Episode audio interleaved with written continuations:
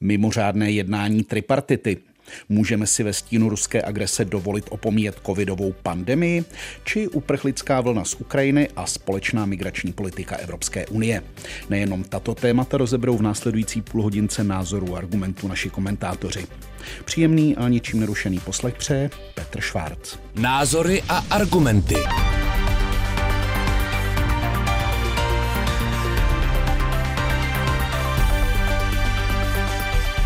Dnes ráno se na mimořádném jednání k Ukrajině sešla tripartita. A o tom nyní budu mluvit s komentátorem Českého rozhlasu Petrem Hartmanem. Dobrý den, Petře. Jaké jsou závěry z tohoto jednání? Tak bylo vidět, že tripartita tentokrát se nesla v duchu toho, že ti jednotliví aktéři si spíše notovali, když to takto řeknu, než aby se nějak přeli o to, co, jakým způsobem řešit, protože ta situace je vážná.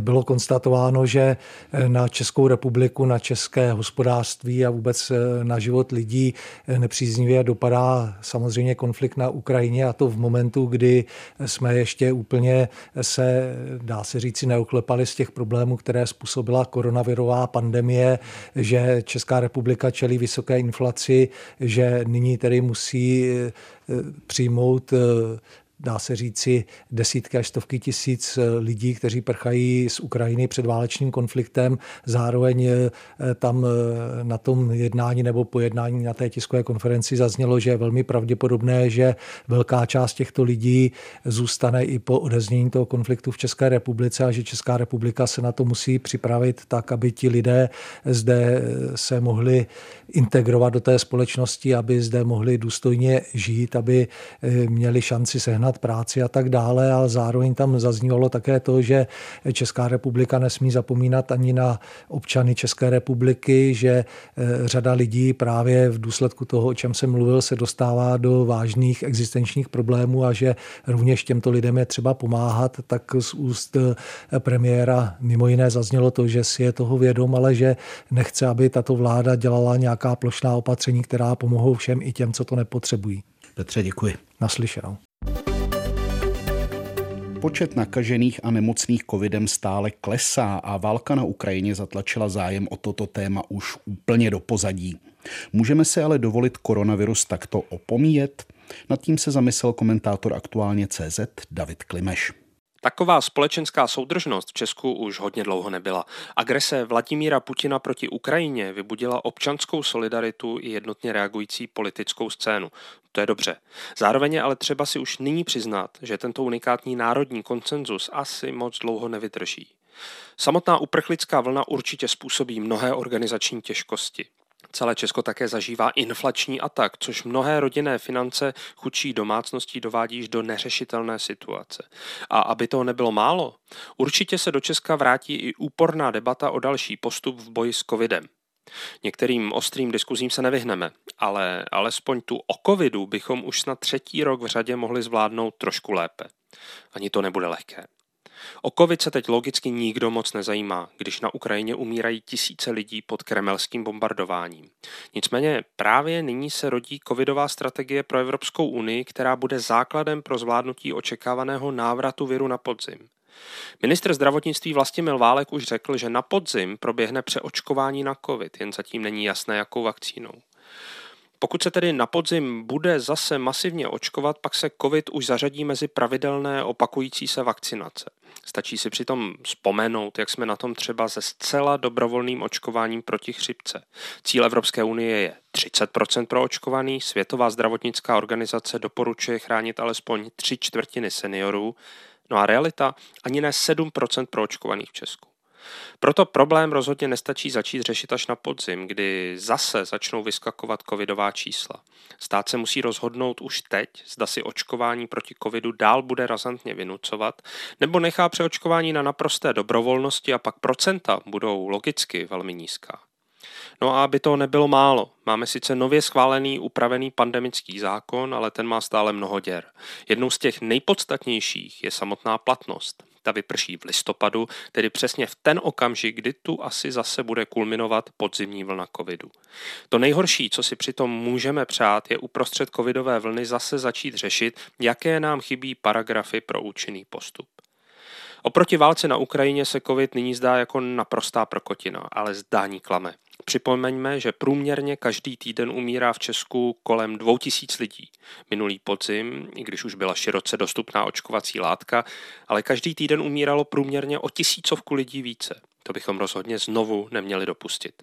Proto je nutné už nyní si vyjasnit podzimní strategii boje proti covidu a tu pak trpělivě lidem vysvětlovat.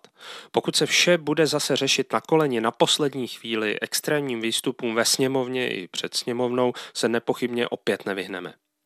Tak to zvládněme tentokrát lépe. Už jen proto, že nyní uprostřed podpory Ukrajině vidíme, jak úlevné je pociťovat kolem sebe celonárodní konsenzus.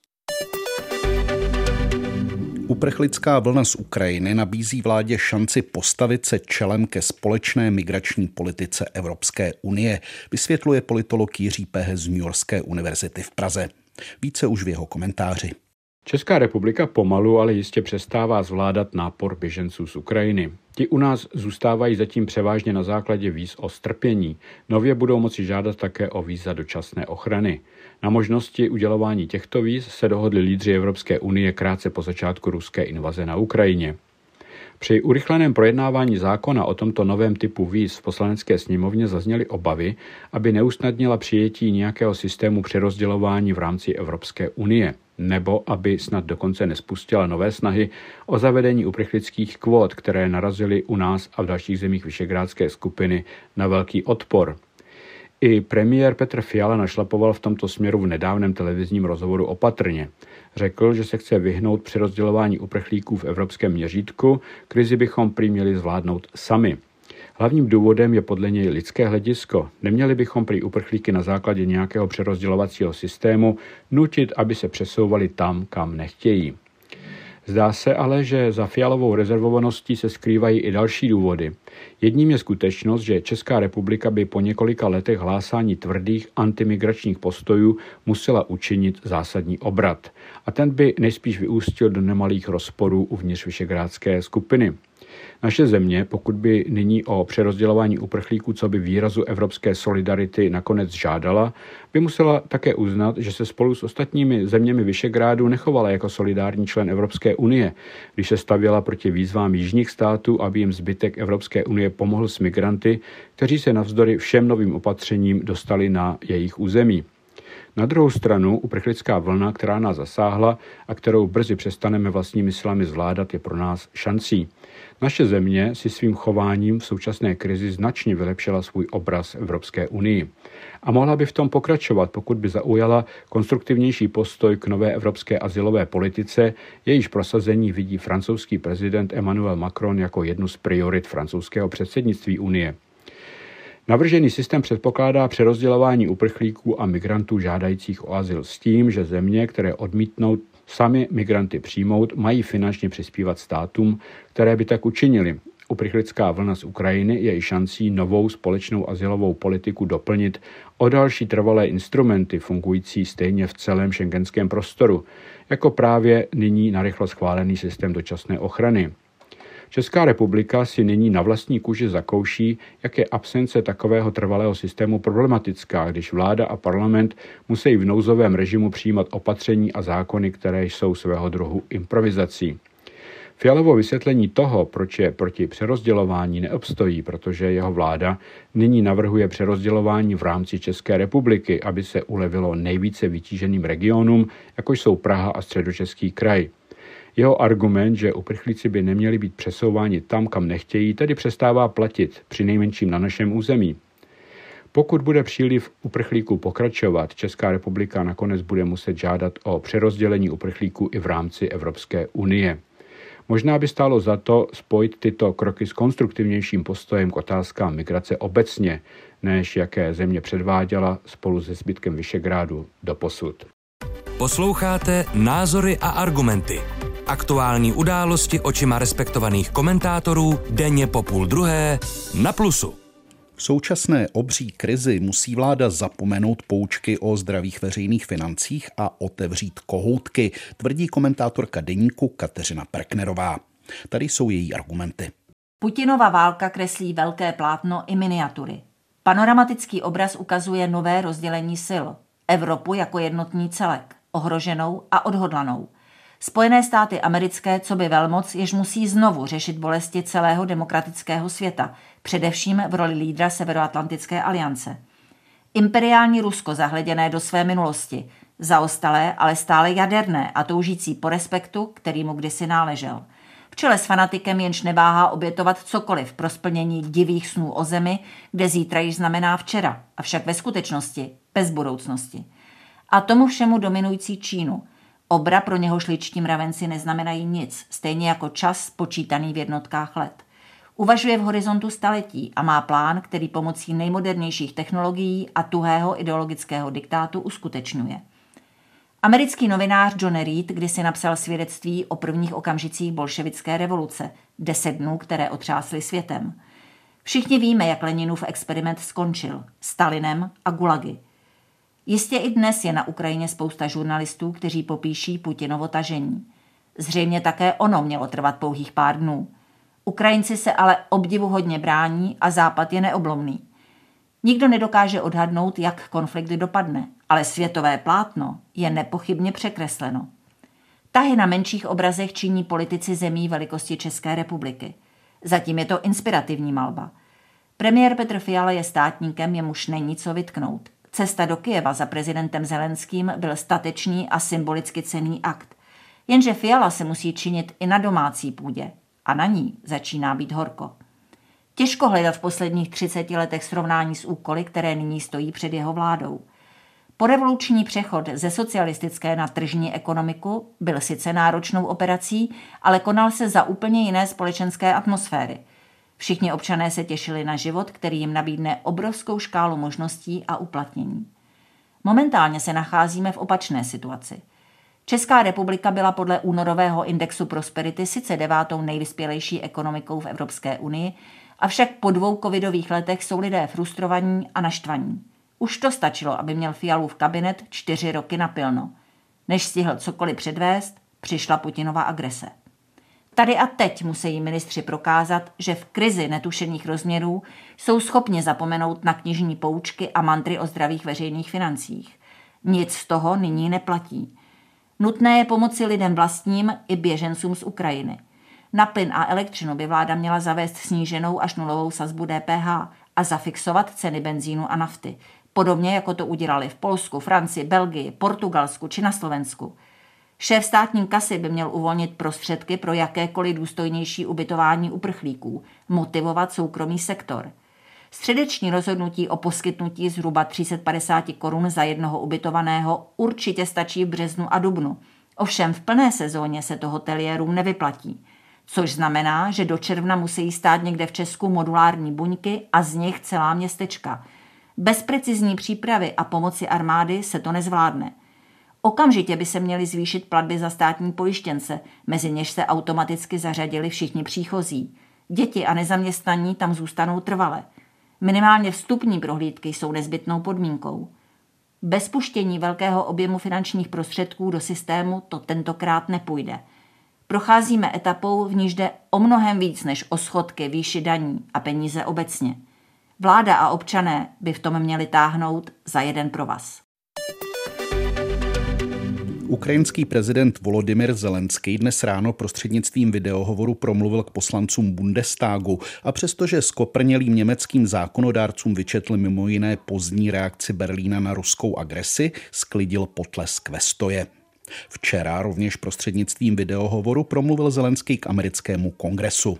U mikrofonu je amerikanista Tomáš Klvaňa. Média si libují v přehánění, ale říci, že takový projev, jaký přednesl k americkým zákonodárcům prezident Volodymyr Zelenský, kongres ještě nezažil, je prostý popis situace, bez nejmenší nadsázky. Prezident pochopitelně hovořil na dálku prostřednictvím videospojení z obleženého Kyjeva, který se brání ruské agresi. Jeho řeč byla významná hned ve 3 rovinách. První je čistě technicko-komunikační. Pozorovatelé si již povšimli pozoruhodné skutečnosti, že zatímco na bojišti je situace velmi komplikovaná a Ukrajinci jsou v defenzívě, v informační válce Ukrajina Putinův režim porazila drtivým způsobem. A nejde jen o to, že na její straně je pravda, což je významnou výhodou. Zelenský je vynikající komunikátor, který si nezadá s takovými veličinami americké politiky, jakými byli třeba Ronald Reagan nebo reverend Martin Luther King, na nějž se ukrajinská hlava státu v projevu odkazovala. Zelenský je povoláním herec a producent, navíc v oboru velmi úspěšný. V rusky mluvícím světě byl celebritou dávno před svým zvolením. Jeho slova a image jsou jako stvořeny pro svět okamžité, autentické digitální komunikace. Kongresmenům pustil emotivní video o hrůzách Rusy vedené války, což mnoho z nich viditelně dohnalo k slzám. Druhou pozoruhodnou rovinou je rovina politická, státnická a strategická. Tady, a odpusťte nabízející se metaforu, hraje Zelenský roli proti svému typu. Má přece být politická lehká váha, bavič, který se prezidentem stal jaksi náhodou. Přesto i v této rovině obstál víc než zdatně, když pomocí svého morálního kreditu vytvářel na kongres a prezidenta Bidena tlak, aby Ukrajině pomohli víc, účinněji. Zcela správně forsíroval požadavek na bezletovou zónu, vyhlášenou a uplatněnou letouny států NATO.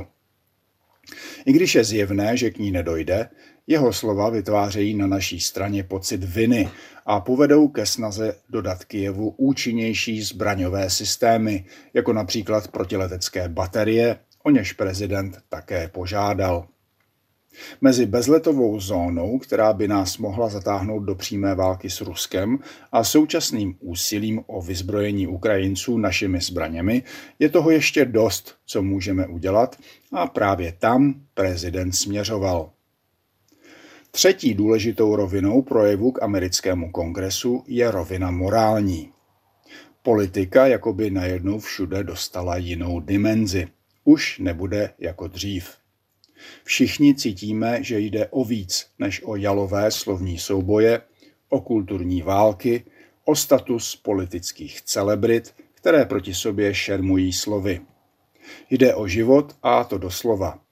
Jde o svobodu, o přežití liberální demokracie v našem regionu. Politika zvážněla a řada politiků jako kdyby najednou vyrostla. V Česku to je nejvíc vidět na premiéru Petru Fialovi, z nějž se stal státník velkého formátu. Cestu k této dospělé politice právě ukázal Zelenský tím, že jako kdysi Václav Havel v jiné situaci ručí za svá slova a za své postoje ničím menším než svým životem. Bylo by samozřejmě lepší v takové situaci nebýt. Když už v ní ale jsme, buďme rádi za všechny politiky typu Zelenského a ano, také Fialy. Jak se k ruské agresi a uprchlické vlně z Ukrajiny staví Francie, kterou za 3 týdny čekají prezidentské volby? To z Paříže komentuje publicista a bývalý diplomat Petr Janiška. Paříž a Kyjev jsou 2 konce Evropy. Dělí je 2,5 tisíce kilometrů. Ve Francii nežije žádná větší ukrajinská komunita. Ta se odhaduje jen na několik desítek tisíc osob, což je v porovnání s jinými kapka v moři. Až do ruské invaze tam o ní nikdo nevěděl. Nevyznačovala se ničím zvláštním. Imigrace ve Francii znamená především Magreb, sever Afriky a vůbec Afriku. Přesto tu je ruský útok na Ukrajinu tématem číslo 1. Lidé o ničem jiném s vámi teď nemluví. Daleko víc než o volbě prezidenta, ač ta se bude konat už za pár týdnů a tradičně bývá největší událostí roku. Noviny Ukrajině denně věnují několik stran, sociální sítě jsou jí plné. Francie se jednak snaží na Macronově úrovni, jenž obden telefonuje s Putinem, o zastavení bojů a návrat míru, a jednak se připravuje na přijetí uprchlíků. Bude asi masovější, než bylo po invazi do Československa v roce 1968. Francouzský občan vnímá ruskou invazi jako útok na Evropu, na evropskou civilizaci, na všechno, co se tu rozumí pod pojmem evropské hodnoty. Jako barbarství, o němž si nikdo nemyslel, že by se ještě mohlo na evropské půdě objevit. Ukrajina se ze dne na den stala hrdinou, k čemuž výrazně přispívá osobní odvaha a šikovná komunikace prezidenta Zelenského. I Marine Le Penová, jež se donedávna chlubila privilegovanými kontakty a fotografií s Putinem, byla nucena invazi odsoudit, jakož i vůbec všechny krajní síly. Vedle vládní pomoci se ve Francii rozjela ohromná vlna solidarity na úrovni měst, regionů a nevládních organizací. Města vyčleňují ubytovací možnosti i třídy ve školách. Mnoho francouzských měst má partnerské vztahy s městy na Ukrajině či v Polsku a tam se teď koncentruje jejich pomoc. Všude se konají sbírky, města vypravují desítky kamionů se zdravotnickým a jiným materiálem, které směřují do Polska a na Ukrajinu. Třeba jako z města Nancy do východopolského Lublinu. Francouzský Červený kříž dostal od lidí už 20 milionů eur a přispívají i firmy.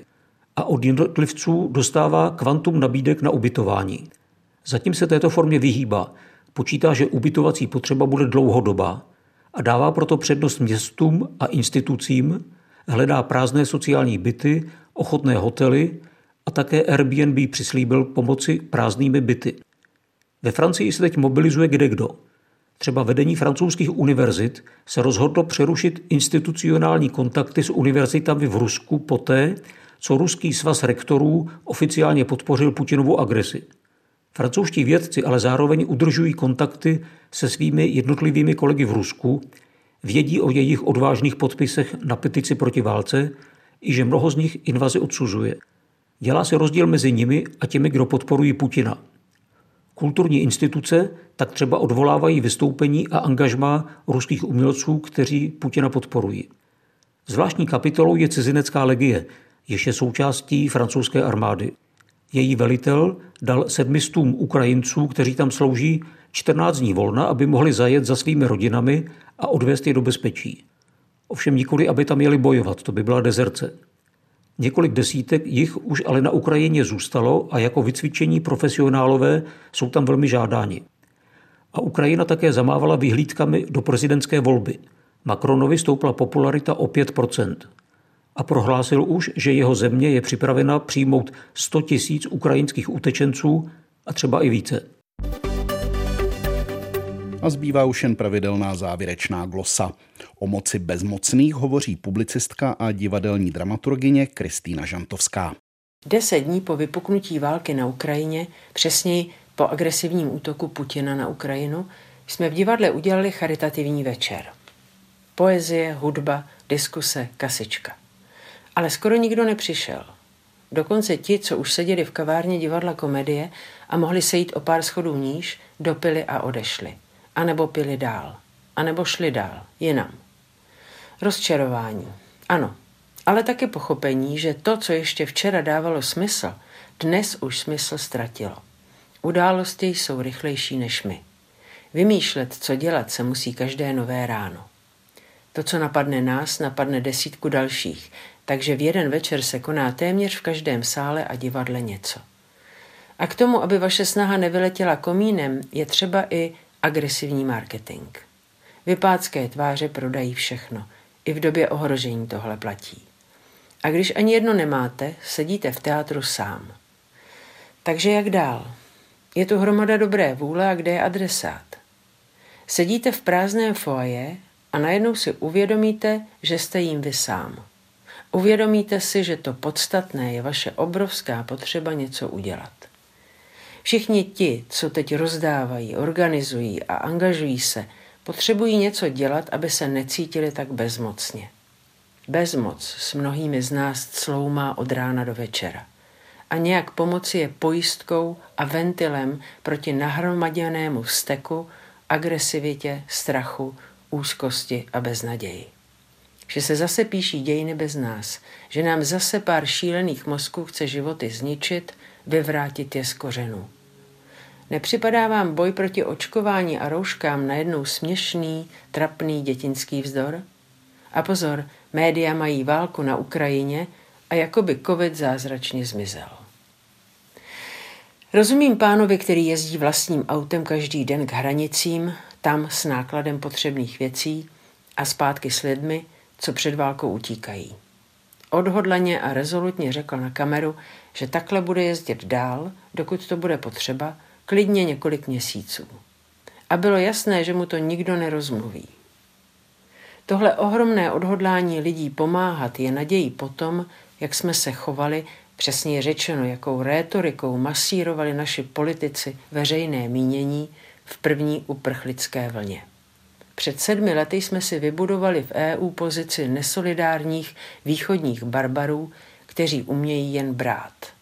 Takový malí, vyčúraní zlodějíčci. Zdevastovaní komunismem, říkal si asi Západ. Teď ukazujeme, že když se nás to týká, když tomu rozumíme, jsme stejně odhodlaní a solidární. To je fantastická zpráva.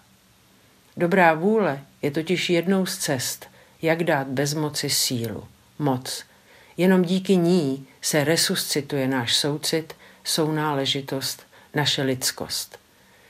Do té doby, než to zase všechno bude jinak. I s tím je třeba počítat. To byly Názory a argumenty. Poslechnout si je můžete kdykoliv také na našem webu a v mobilní aplikaci Můj rozhlas. Za všechny kolegy, kteří pořad připravili, přeje příjemný poslech dalšího programu Českého rozhlasu Plus Petr Schwarz.